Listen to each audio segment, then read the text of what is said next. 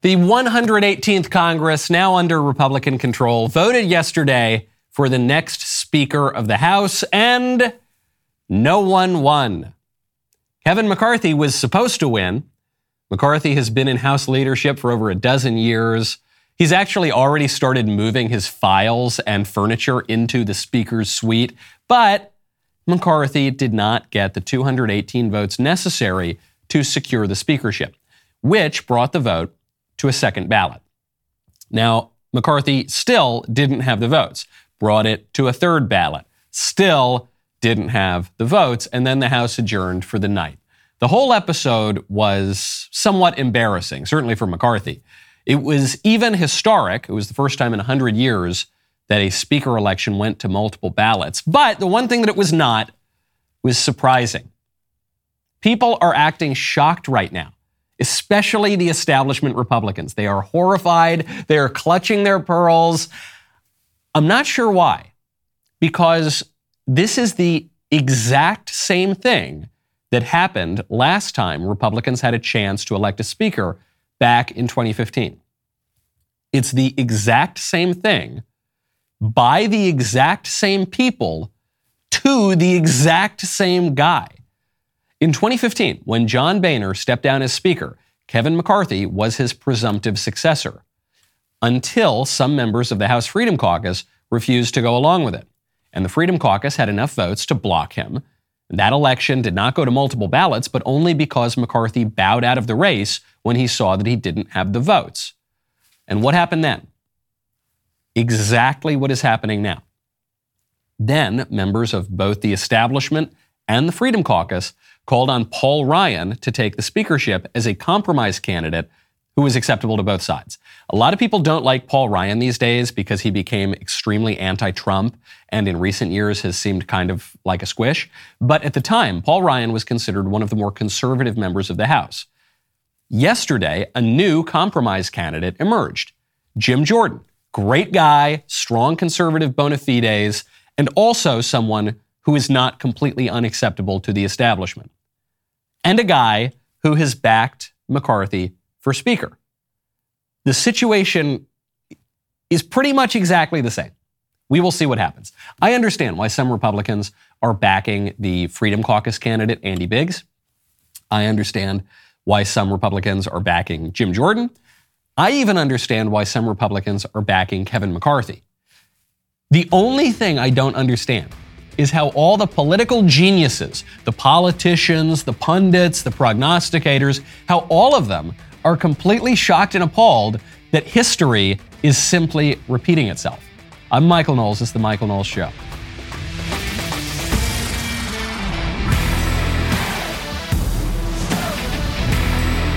Welcome back to the show. My favorite comment yesterday is from Matt Duncan, who says, Michael, great news. I got speechless, controlling words, controlling minds for Christmas. There we go.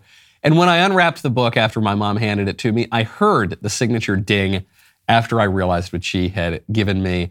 The production crew was on top of it on Christmas morning. I'm so glad to hear that. Well done, Mr. Davies.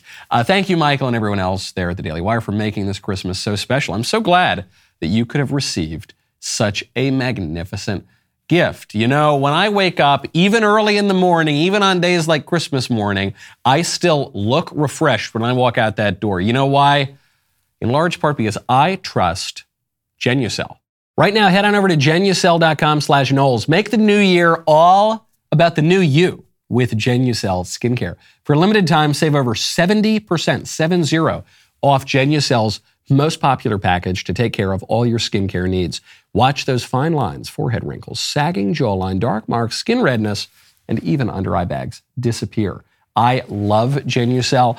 You know, I stay up late, drink a lot of coffee, smoke a lot of stogies. Okay, so under eye bags have been a problem that I've had for my life. I feel so much better now that I have Genucel. These guys are absolutely great. I'm always skeptical of these kinds of products, but Genucel skincare can help you turn back the clock. Genucel right now, if you go to genucel.com slash Knowles and use code Knowles, K-N-W-L-E-S at checkout, every order is automatically upgraded to free shipping. That is genucel.com slash Knowles, K-N-W-L-E-S, genucel.com slash Knowles, K-N-W-L-E-S. Who are the holdouts? I'm Kevin McCarthy. Who are the holdouts? These are the people who are being absolutely maligned, tarred and feathered by the libs and by the squishes, by the Republican establishment. And yet I look down this list of people who are who are not backing McCarthy. And a lot of them are some of my absolute favorite members of Congress. So who are the people on here? We've got uh, Dan Bishop, Lauren Boebert, Josh Brecheen, uh, Mike Cloud, Andrew Clyde, Eli Crane, Matt Gaetz, Bob Good, Paul Gosar, Andy Harris, Anna Paulina Luna, Mary Miller, terrific, uh, Ralph Norman, Andy Ogles, Scott Perry, Matt Rosendale, Chip Roy, love that guy, Keith Self, and, and Biggs. Seeing like half a dozen names here of, of some of the people that I like most in Congress. So I think, okay, not, not so bad. If they're, if they're holding out, maybe they've got good reason to do that. Now, what the establishment is saying is this is terrible. This is a horrible embarrassment for the Republicans. why is it an embarrassment? This used to happen. There used to be contested speaker races. It's okay. It's okay, guys. Take a deep breath. It's going to be all right. We don't. We, you don't need to get the speaker on the first ballot. We do, I have nothing personally against Kevin McCarthy, really, as far as Republican leadership goes. He's far from the worst guy we've ever seen there. But he, he wasn't born with an entitlement to become the Speaker of the House. It's all right. In Democratic politics, lowercase d, it can be a little bit messy. It can be a little bit untidy. People can fight and battle and try to get their committee chairmanships, and it's all it'll it'll be just fine, guys. Deep breath. This has happened before. In fact, this very fight happened the very last time that Republicans were able to elect a speaker. What is the debate over? What are the two sides saying right now? A Representative Bob Good has been going on TV to give his side of why Kevin McCarthy should never be the speaker. I won't be voting for Kevin McCarthy tomorrow. He's part of the problem. He's not part of the solution. Uh, there's nothing about Kevin McCarthy that indicates that he will bring the change that's needed to Washington or that's needed to the Congress, or he'll bring the fight to fight against the Biden Schumer agenda. It is worth it to fight for a few hours or even a few days to get the best possible person for Speaker.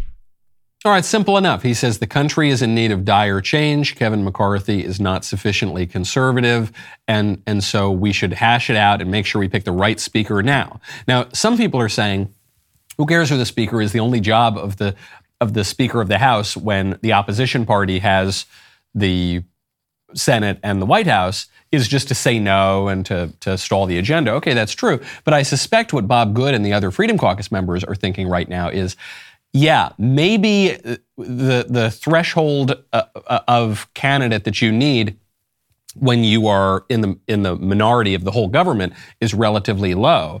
But once someone is established as the Speaker of the House, it's not as though if the Republicans win the Senate and the White House next time, they're just going to boot the Republican Speaker and elect some new guy. That's not how it works. Once you get that position, you pretty much stay in that position. So they're saying, let's fight, let's get it right now, because this could have long term consequences. Okay, what's the other side? Newt Gingrich, who was Speaker of the House of Representatives for the Republicans, he has been going on TV explaining why we need to elect Kevin McCarthy. I don't understand what they're doing. Um, they're not voting against Kevin McCarthy. They're voting against over 215 members of their own conference. their conference voted overwhelmingly, 85%, for McCarthy to be Speaker. So this is a fight between a handful of people and the entire rest of the conference. And they're saying they have the right to screw up everything.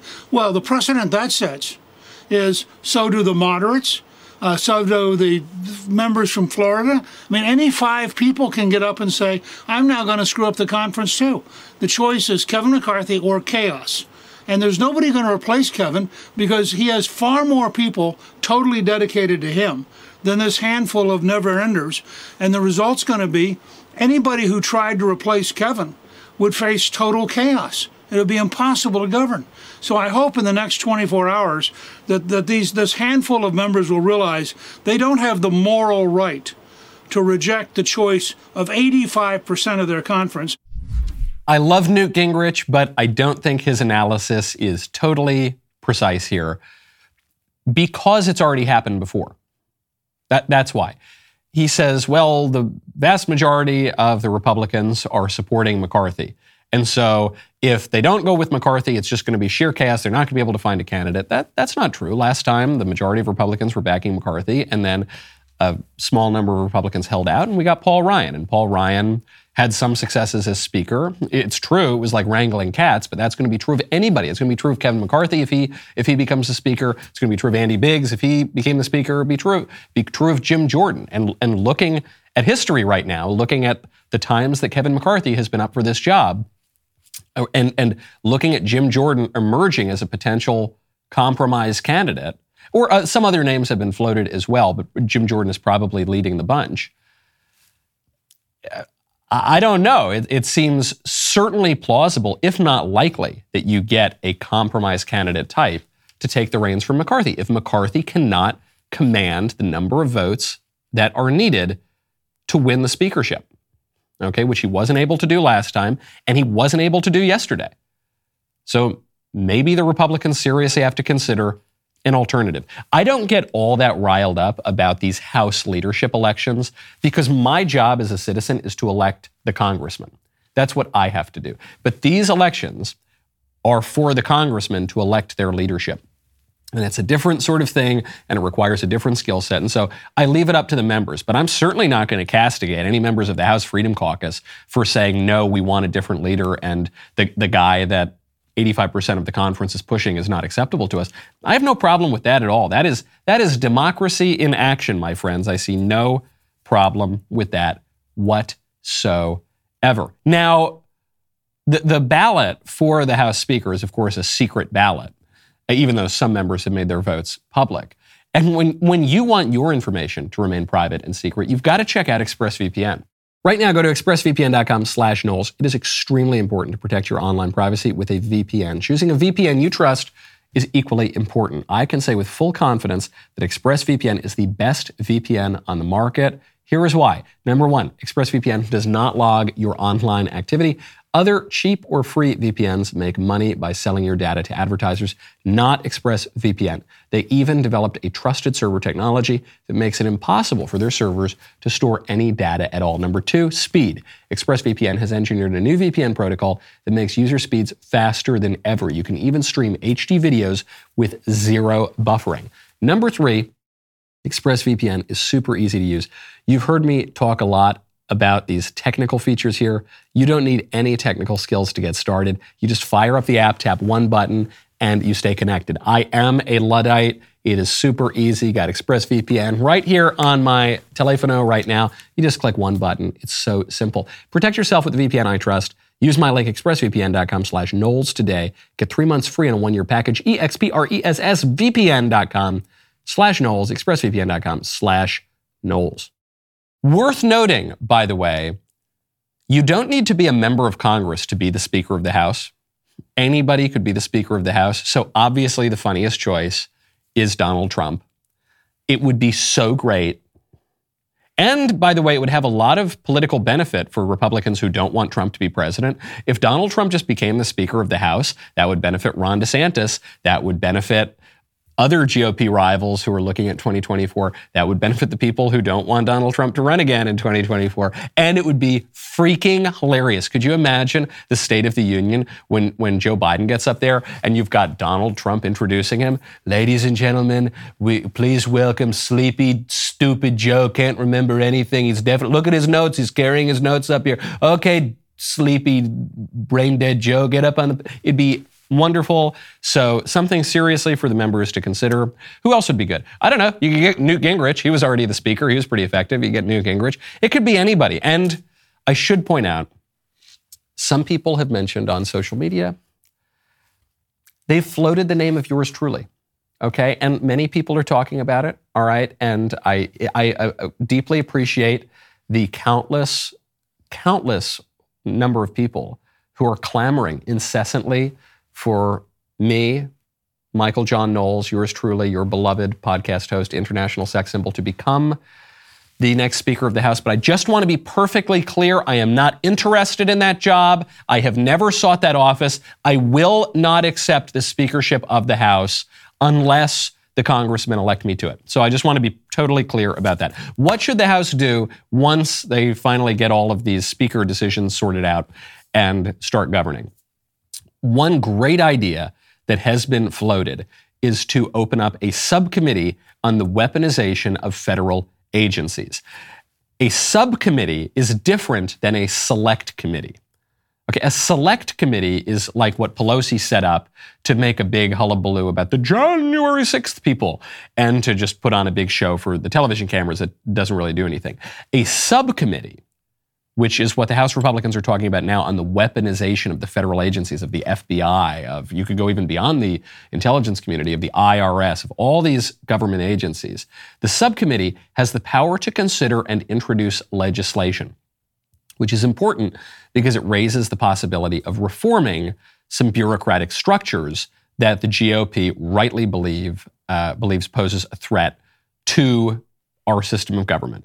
We've seen this before an, an example of using the Congress to fight back against the executive agencies would be something like the Church Committee, which uh, was formed by the Senate in 1975. And the Church Committee looked into all of the nefarious activities of the CIA and uncovered a lot of bad stuff. Okay, the Church Committee uncovered things like, like, gosh, MK Ultra, right? Uh, I, am trying to think of all of I just gave a speech on all of the nefarious activities of the CIA over the years. Think of Operation Mongoose. You think about the infiltration of the media, not just abroad, but here domestically to push government propaganda.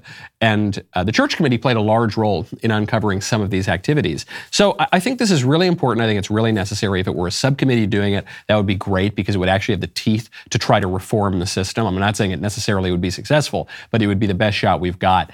Uh, these sorts of issues are what Republicans need to focus on because they're not merely political issues, they're meta political issues.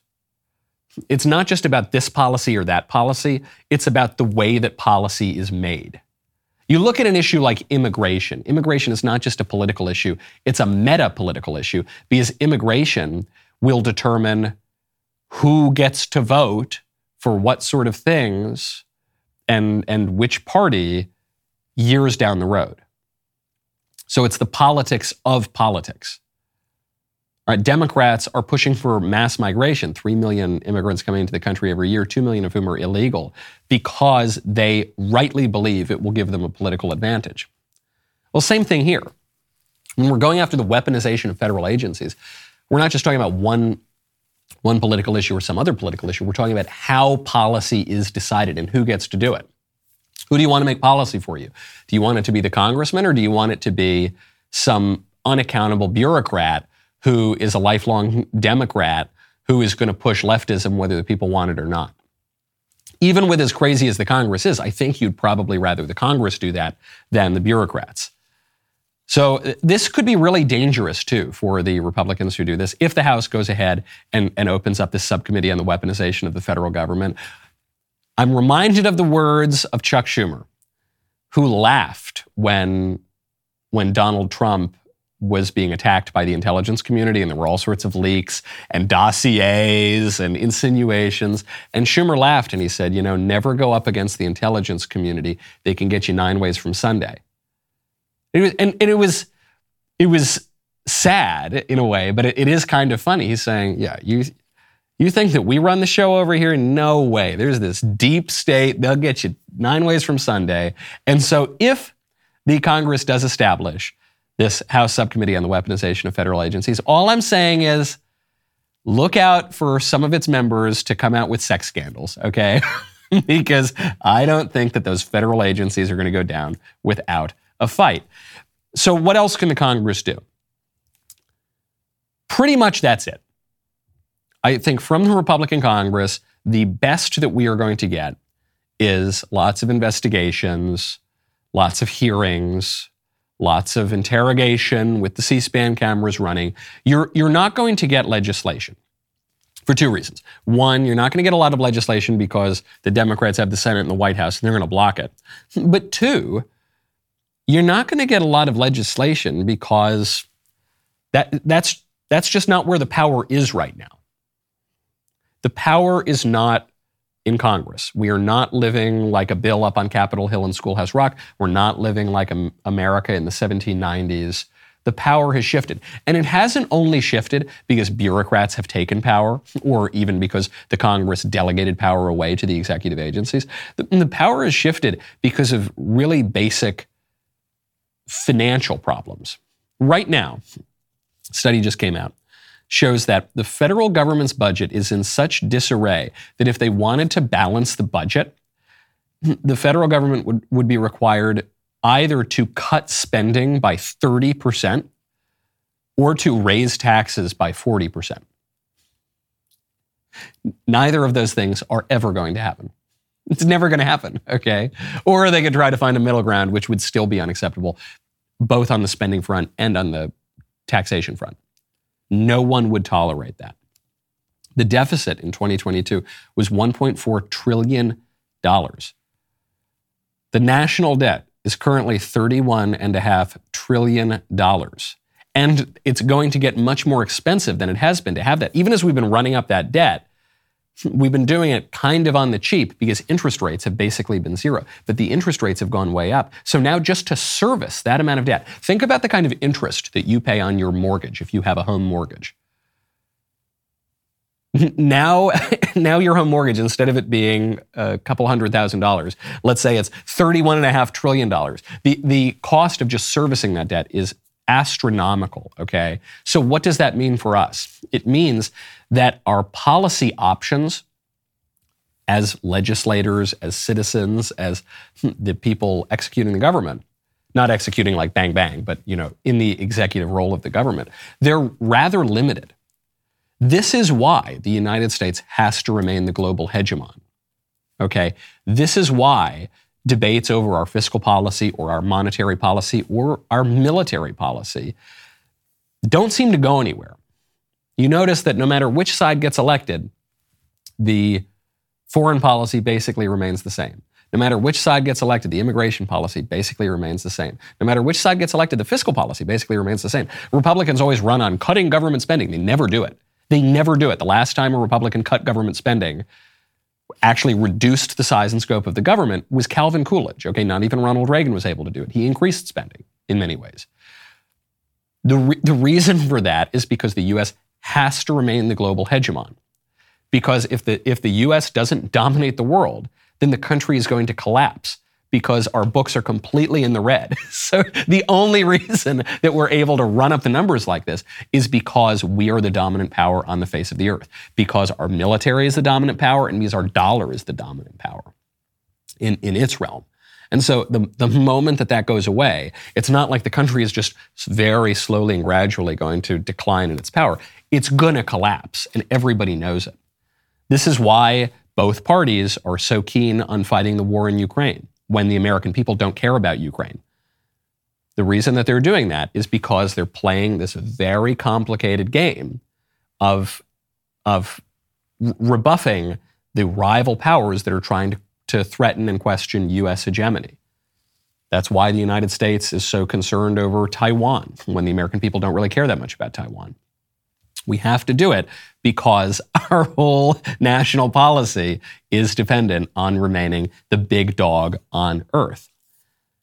And, and if, if you're so levered that, that, that that is the only thing keeping you from a national collapse, then your members of Congress are actually not going to be able to do very much. The President of the United States is not going to be able to do very much. And speaking of threats to American hegemony, the NASA chief has just raised a brand new security threat.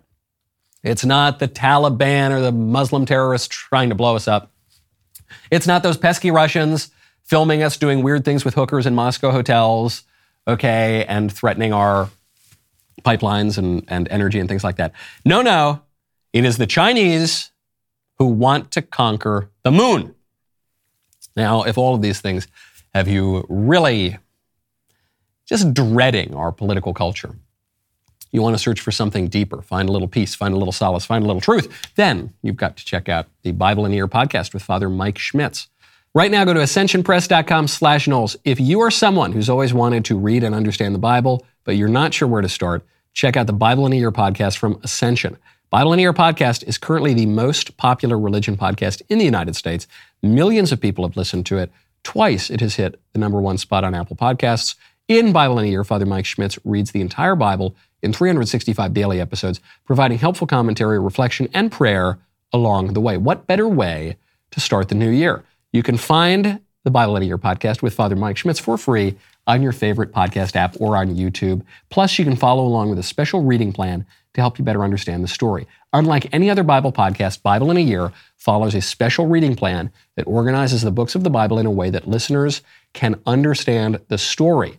Get this reading plan at ascensionpress.com slash Knowles. This is the only podcast I reliably listen to. I simply love it.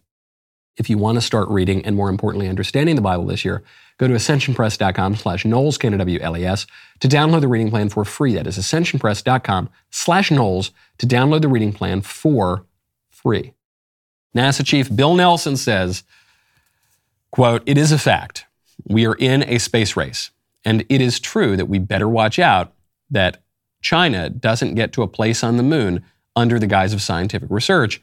And it is not beyond the realm of possibility that they say, keep out, we're here, this is our territory. If you doubt that, look at what they did with the Spratly Islands. Spratly Islands are a series of islands in the South China Sea that China has uh, gone in and basically taken over, even though they weren't supposed to do that. So it's true. China is aggressing. I actually think Bill Nelson is correct in that it's not out of the realm of possibility that China starts making much more ambitious territorial claims, including to the moon. It's not out of the realm of possibility, which is why, put China aside for a second, even put space exploration aside for a second, it's why the United States needs once again to pursue a policy of national greatness. When Newt Gingrich, speaking of Newt Gingrich, ran for president in 2012, he made this a, an important part of his campaign platform. He actually made going back to the moon an important part of his campaign platform and, and exploring space further because he said we need a project of national greatness. Much of our political debate for the past 30, 40 years has, has gone between two poles of a vision of national smallness. The left, which isn't, is no longer looking out to the heavens, which is no longer looking to expand America. The left, which says America is evil and we need to contract and we need to contract our empire and contract our claims and our own and our own sense of, of how wonderful the country is, and we need to just look in at ever smaller circles, at just at race or sex or uh, this kind of identity or that kind of identity. We're basically looking at ourselves under a microscope by the time we're, we're through with that vision. Or the right, which has said, yeah, forget about expansion, forget about exploration, forget about going into space. Now that's all, all that stuff's a waste of money. Well, you know what we need to do? We need to shrink everything. We got to shrink the government. We got to shrink policy. We got to shrink spending.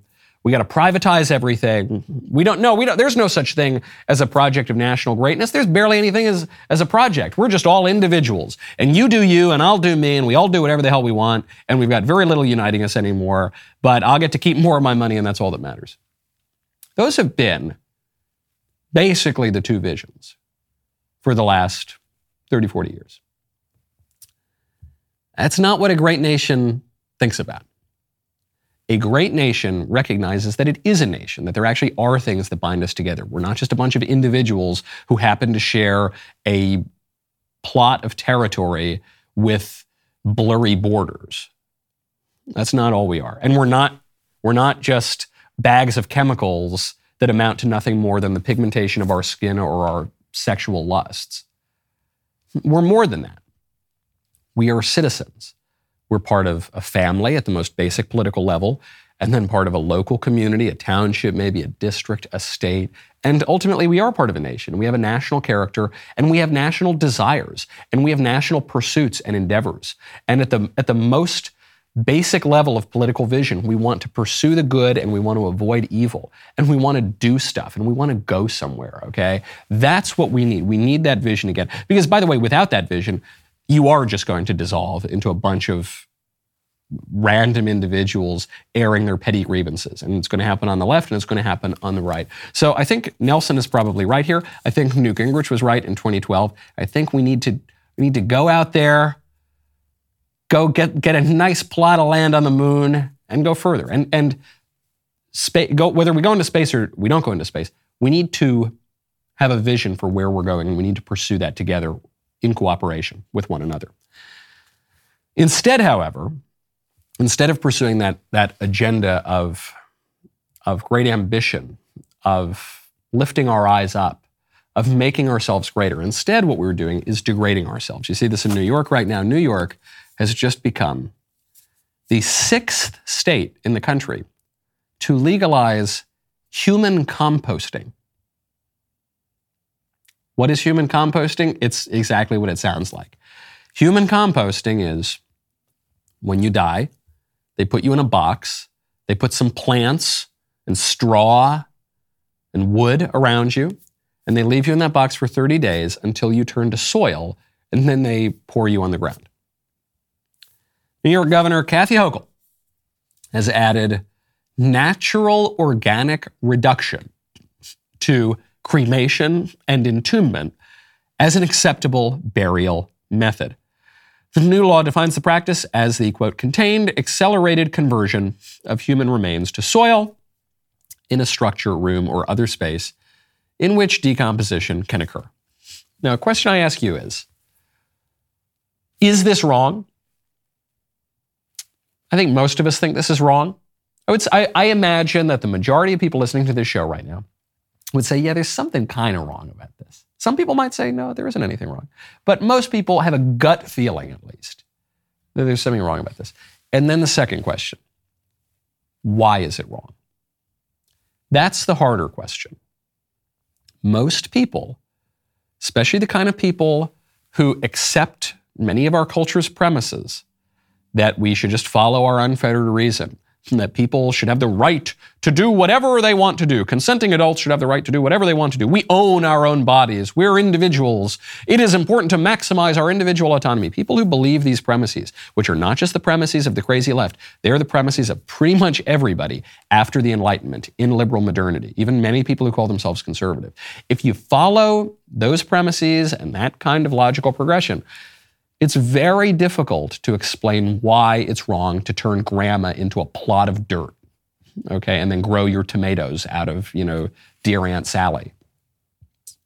But it is wrong, nevertheless. And it's, it's wrong because all those premises that we get out of liberal modernity are, are wrong too. It's wrong because human beings have dignity. Okay, we are not we are not the same thing as all the other animals. We're not the same thing as plants. We're not the same thing as bugs. We're different. We're human beings. We are made in the image and likeness of God. And that is why we have a responsibility to show some respect for dead bodies. That is why there are laws throughout the civilized world against the desecration of bodies. What does that mean to desecrate? It's recognizing that there is an aspect of the body as being part of your human self that is sacred, where you shouldn't desecrate that body. But what you'll hear from the libs and the squishes is they'll say, well, you know, you, are entitled to all your religious mumbo jumbo, whatever, but you can't force that on us. We're a secular society. Well, I guess we are. I guess we are. If we're now at the point where the way that we treat dear old grandma who loved us all our lives is the moment she dies to throw her into the garden so the pigs can eat her and, and tomatoes can grow out of her, then, then I guess we are a secular society. But we shouldn't be. We didn't, we didn't start out as a secular society. It's not what the founding fathers set up. It's not what the framers set up. It's not what we were until five minutes ago. But now we may have become that. Uh, there's this really, really good book that is coming out soon by a writer named Matthew Petrusek, who uh, it's being published by Word on Fire, and it's a book about evangelization and ideology. And I, I, just did a blurb for it, so I got an advance copy of this book. But it, it's really great. I encourage you to pre order it and get the book because it, it does a great job of explaining how political issues, the political debates that we have, are just one tiny little fraction of the broader debates that we, that, that the conclusions of which we are simply assuming. I'll bring this down to earth a little bit. When we're debating a policy like whether or not to, to throw Graham in the garden, that political debate is assuming a lot of conclusions about applied morality. And that's kind of the next circle out. Applied morality, which is assuming a lot of conclusions about morality generally, which is assuming a lot of conclusions about epistemology, about how we can know any epistemology is, is how we know anything at all. It's the study of knowledge. How do we know things? How do we know that certain things are true and certain things are false, and certain things are good and certain things are bad? Then you go out a circle further. Well, that assumes a lot of things about anthropology. We talk about anthropology a lot when it comes to the transgender debate. What does it mean to be a human being? What is human nature? Can a boy become a girl? Can a girl become a boy? These are going to be just assumed in a lot of our political debates. When you move out from anthropology, you get to ontology, the, the, the question of being, what it, what it means to be, what it means to exist. And when you have those questions, those questions are, are assuming conclusions from theology. What, what is the fundamental reality? What is reality? Within which all of those other questions would exist. We, unfortunately, just go into these debates blindly in many ways. And the, the worst part is, everyone goes blind. We're not going to have you know, extremely high level scholarly debates over every single question that comes before the Congress.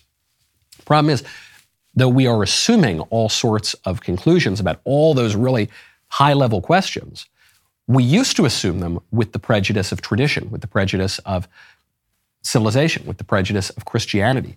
These days, we are assuming those premises with the prejudices of liberalism, of leftism, of atheism. And when you just take all the, there is no God, that's one premise we're assuming, or if there is a God, we can't really know anything about him.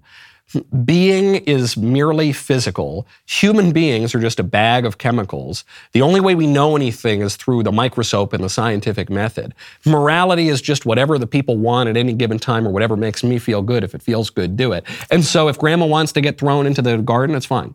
Or if we want to throw in the garden, that's fine too. Well, yeah, I, I, see how you could arrive at that stupid conclusion, but you've arrived at it by assuming all sorts of conclusions about, about higher level thinking that are simply not true. Okay, and the the the, the prejudice has, has become rote for us because the libs conquered the culture, and it's going to take a lot to dig ourselves out of that. But the, I think the first thing we have to do is dig grandma out of the garden, okay, and, and dig her out of the tomato plant. We shouldn't, that is, we know that is wrong. We have a wisdom of repugnance, to borrow a word from Leon Kass. We know we shouldn't do that. There is nothing wrong or irrational or stupid or uneducated about using our law to say, no, you don't get to do that. no, you should, you should be buried. I, I'm actually against cremation as well. I know a lot of people opt for it.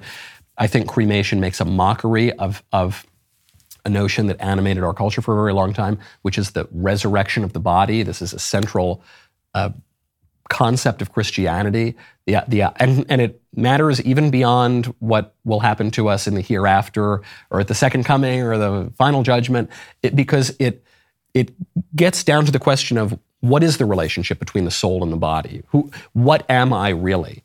If the body doesn't mean anything, then transgenderism is a okay, right? Because my true self is just my soul. My body is incidental to that. If I want to chop it up, even if a little kid wants to chop it up, no big deal. But I don't think that's true. I think the body does matter. So much so that I'm reminded of the words of Tertullian, who said that the salvation is the very hinge, or rather, the flesh is the very hinge of salvation. Okay, that our bodies and what we do with our bodies, when we do in time and space, really do matter. So we should not just become mulch. Okay, you are more than mulch. You know, in 2022, we launched Jeremy's Razors as a joke, but it was an important joke. Now, just nine months and 15 premium products later, we have amassed the largest social media following of any brand in the category and taken over $10 million away from so called men's grooming companies that despise masculinity. But that was just the beginning. This year, we have got even more great products and woke scorching endeavors in store. So skip the resolutions, join the revolution. Together, we will upend the woke economy and finally give conservatives a return to what we believe in. Are you ready? To really make a change this year, Pick up Jeremy's razors, hair, skin, beard, and body care products today by going to dailywire.com slash Knowles. That is dailywire.com slash Knowles. Ron DeSantis. Ron DeSantis, speaking of Christianity, was sworn into office again yesterday, and he did so on the Bible of the Revolution. This Bible goes back to 1782 when the U.S. Congress endorsed the King James translation of the Aitken Bible, which printer Robert Aitken published after America won the Revolutionary War. It is the first and only edition ever commissioned. Uh, Ron DeSantis was able to borrow this edition of the Bible from Glenn Beck. Glenn Beck, as some of you may know, has probably the greatest collection of American artifacts ever assembled. He just loves collecting this stuff. And he's got this very important Bible. And so Ron DeSantis takes the oath of office on this Bible. Glenn Beck lent it to him because he, he believes that Ron DeSantis's uh, governorship has real historical significance. His words. It is the beginning of a renewal of the principles for which our founders fought. This is, of course, just another signal that Ron DeSantis is running for president in 2024. His wife looked absolutely beautiful at the swearing in. DeSantis doing all the right things to do that. And he's pulling together a coalition of some people who really liked Trump, some people who, like Glenn Beck, really didn't like Trump, certainly not in 2016. It's a signal that Ron DeSantis is just pulling more and more support together. 2024 is a long way off, so I don't have many more predictions to say about that sort of thing. But speaking of rising stars in the GOP, George Santos. George Santos, who is the newly elected Republican congressman, who lied about pretty much everything in his past his ethnicity, his uh, job, his education, potentially his sexual desires, everything. He lied about everything. He's now under investigation in Brazil. He's under investigation. I shouldn't laugh, but it's funny, so I will laugh. Uh, when George Santos was 19 years old, he entered a clothing store in Brazil and spent 700 bucks using a stolen checkbook and a false name. He then allegedly admitted to the fraud on a Brazilian social media website. He and his mother allegedly admitted to police in 2010 that he stole the checkbook to make fraudulent purchases. The following year, the, a, charge, a, a legal charge against Santos was approved, but he had already left the country. He was living in the U.S. So now, now this guy might be indicted by, by Brazil. and it raises a real pickle. Here's the pickle. I was talking to some friends and relatives over the break, talking about George Santos. They said, you know, those cowardly Republicans, I bet they're going to seat George Santos. They're going to allow him to serve, even though he's clearly a pathological liar. And I said, yeah, they probably will. Because did George Santos ever claim to be Native American for his whole career when he was a Harvard professor? Was that? Oh, no, that was Elizabeth Warren. Did George Santos, he lied about his education. Did he ever claim to have three degrees that he got on a full academic scholarship after he was the top student in his department, officially named? And oh, no, that was Joe Biden, who also plagiarized, by the way. The pickle here is that George Santos obviously has all sorts of problems and does not seem to be the most stable individual in the world. But the ire against him seems so disingenuous because Democrats and libs get away with all the same stuff and actually far worse transgressions. It's how I feel about Andrew Tate. Andrew Tate is a pimp. I am not generally in the habit of defending pimps, okay?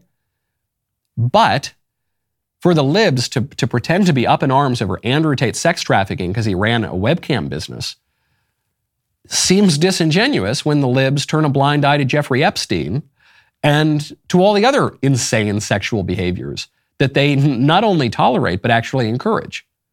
They themselves are the ones who are pushing the sexual revolution and who are claiming that prostitution is real work. It's, it's real work, and we need to legalize prostitution and all sorts of deviant sexual behavior. So it's just it just rings hollow when they go after Andrew Tate for that sort of stuff. It's very it's a real pickle that we are in now. What are we to do about that? I think we can just acknowledge both things. We don't need to really defend George Santos or Andrew Tate all that hard. But I think we can observe, hey, you guys who are clutching your pearls here, you're being very, very disingenuous. And, and I'm, I'm not going to prostrate myself at the altar of liberalism and say, no, throw these men to the wolves. No, okay, well, let the system work out as it may. But I'm going to keep clear eyes about what the libs are doing. Okay, now speaking of trouble in foreign countries, trouble overseas, in Queensland, Australia, police are now asking citizens to snitch on their fellow citizens if they ever commit the terrible transgression of entertaining a conspiracy theory. And we welcome that information. As, as I said before, if, if there's anybody out there that knows of someone that might be showing concerning behaviour around you know, conspiracy theories, anti-government, anti-police, um, conspiracy theories around COVID-19 vaccination, as what we're seeing with the Train family, we'd want to know about. We want to know about that. Uh, and you can either contact police directly or, or go through Crime Stoppers. We want to know that. If there's any, I can't really do a good Australian. That's not a knife. This is a knife. That's all, pretty much all I can do. Crikey. They want to know if anyone is entertaining a crazy conspiracy theory, like that the, the mRNA vaccines are not totally safe and effective, which was, has been proven true time and time again. A crazy conspiracy theory that maybe the government is corrupt and has demonstrated that corruption at an international scale over the past three years, like has been proven time and time again. The conspiracy theories. Uh, we've said this on the show for a long time now. The, difference between a conspiracy theory and the truth over the last three years is about three to six months. We're told it's a crazy conspiracy theory that the masks and the social distancing don't do very much. And then later comes out, oh, yeah, actually, that was probably right. Crazy conspiracy theory that the vaccines might cause heart problems and blood clots and things like that. No, it's crazy conspiracy theory. It turns out, obviously, that's true. The crazy conspiracy theory that the vaccines won't stop you from getting COVID or transmitting COVID. Oh, no, it actually, that turns out that that was totally true. Even the liberals admit this now, even my liberal friends and relatives they'll I said, "Why wasn't that vaccine supposed to stop everybody from getting COVID? You know, when they still wear the masks and things. You have, you guys have all the vaccines. Isn't that supposed to stop you from getting COVID?" And what, they, what do they tell me? They say, "No, no, actually, Michael, that, that's it." At first, that's what they said, but it turned out, it turned out that actually none of that was true. Yeah, re- hey, remember when I said that from the very beginning, and you all called me crazy and a lunatic and a murderer, and you remember that? No, nobody, nobody remembers that. All to say, this is still going on. These clips that you're seeing come out of especially Australia, they're not from three years ago. Okay, this stuff is still going on right now. And it's part of a broader plan that is being pushed by some of the most powerful people in the world. Not so secretly, they're doing it out in the open. They're calling it the Great Reset. This is a term coined by Klaus Schwab, who's the head of the World Economic Forum. He published a book to this effect. You've had heads of state, you've had King Charles in England, and many, many heads of state throughout the world uh, repeat this phrase that we need a great reset, that COVID 19 presents a terrific opportunity to not just uh, change some healthcare policies, but to upend our economies, our political rights, the way that countries interact with one another. That is still happening. That's not going to go away. And they're occasionally going to try to bring back maybe the masks or the vaccine mandates, or they, they might sputter to try to do that, even as that has become so implausible. But the broader project, which involves changing the relationship of businesses to the state, what the sort of state can mandate, the sort of surveillance that the state is allowed to engage in, the medical knowledge that state actors are allowed to take and the private actors are allowed to take, the blurring between the public and the private, which is a key aspect of the World Economic Forum agenda. That's why the World Economic Forum exists in the first place, is to create a tighter partnership between the public sector and the private sector which is not, it's not just communism, it's not just capitalism, it's this blobby, awful combination of these two things. The, the, this corrupt fusion of, of people who want to take a lot of power and a lot of money and upend your way of life. That is still going on. Do not think that you have left COVID in the rearview mirror. If anything, it's just getting started. The rest of the show continues now. Today is not Wednesday. No, it is Wednesday, right? Because we had Monday off. I was going to say it's Woke Tuesday. No, it's Woke Wednesday. And we are going to have a wonderful woke presentation the producers have prepared for me. I will be reacting to it. I need your expertise to help me decipher the uh, high level thinking in this woke message. So if you want to become a member, which I know all of you do, use code Knowles, K-N-O-W-L-E-S, at checkout for two months free on all annual plans right now at Daily Wire Plus. Use code Knowles. We'll see you over at the member block.